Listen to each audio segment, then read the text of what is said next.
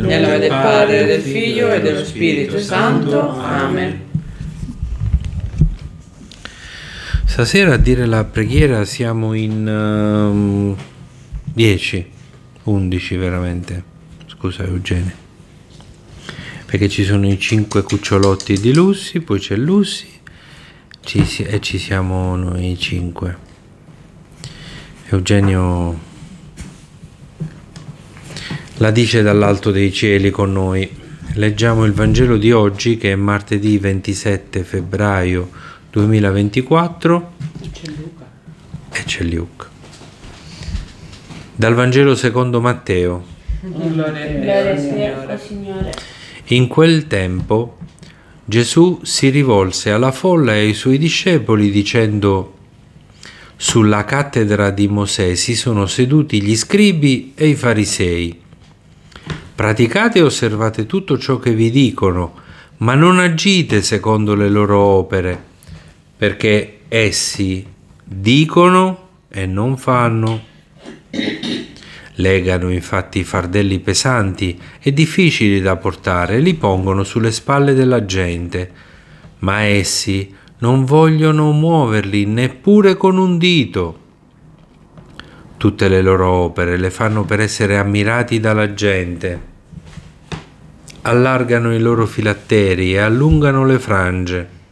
Si compiacciono dei primi dei posti d'onore dei banchetti, dei primi seggi nelle sinagoghe, dei saluti nelle piazze, come anche di essere chiamati rabbì dalla gente.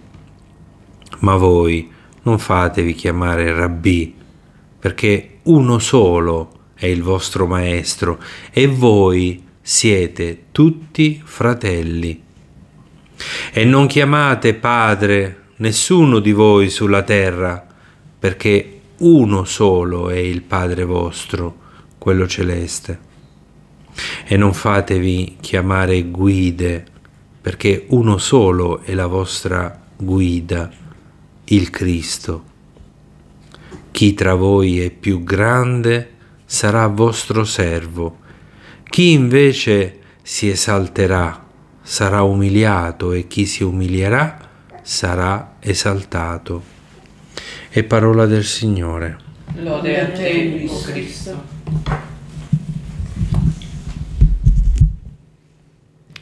Richiamata la nostra attenzione sulle figure di scribi e farisei, siamo invitati oggi a riflettere sul nostro modo di seguire e annunciare il Vangelo.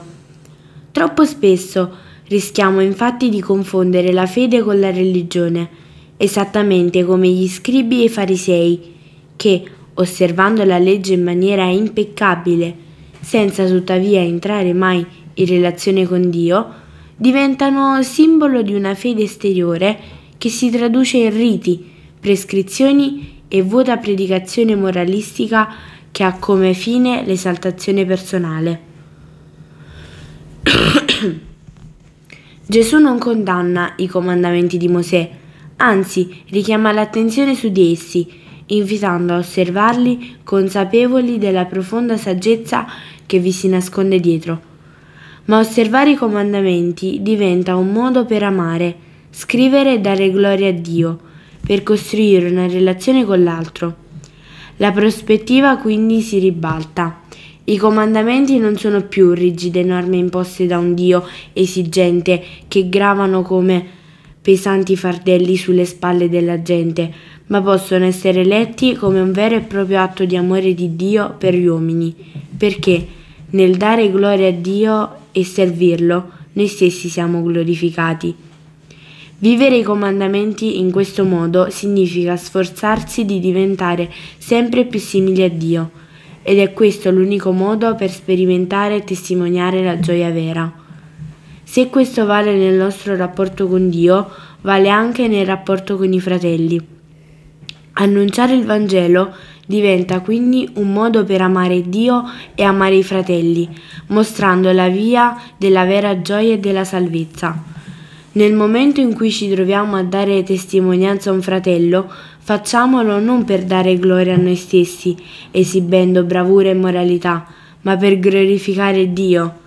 perché non dobbiamo parlare noi di Dio, ma possa Dio parlare con, in noi. Che possiamo umiliarci perché possano innalzarsi colui che annunciamo e il fratello a cui lo annunciamo.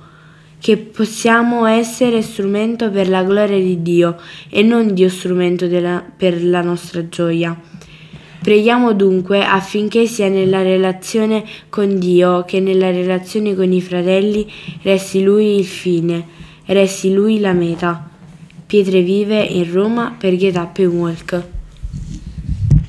Padre nostro, che sei nei cieli, sia santificato il tuo nome, venga il tuo regno e sia fatta la tua volontà come in cielo così in terra.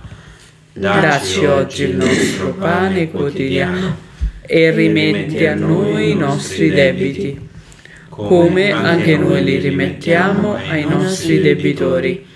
E non abbandonarci alla tentazione, ma liberaci dal male. Amen.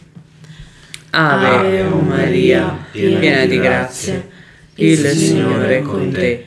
Tu sei la benedetta fra le donne, e benedetto è il frutto del tuo seno, Gesù.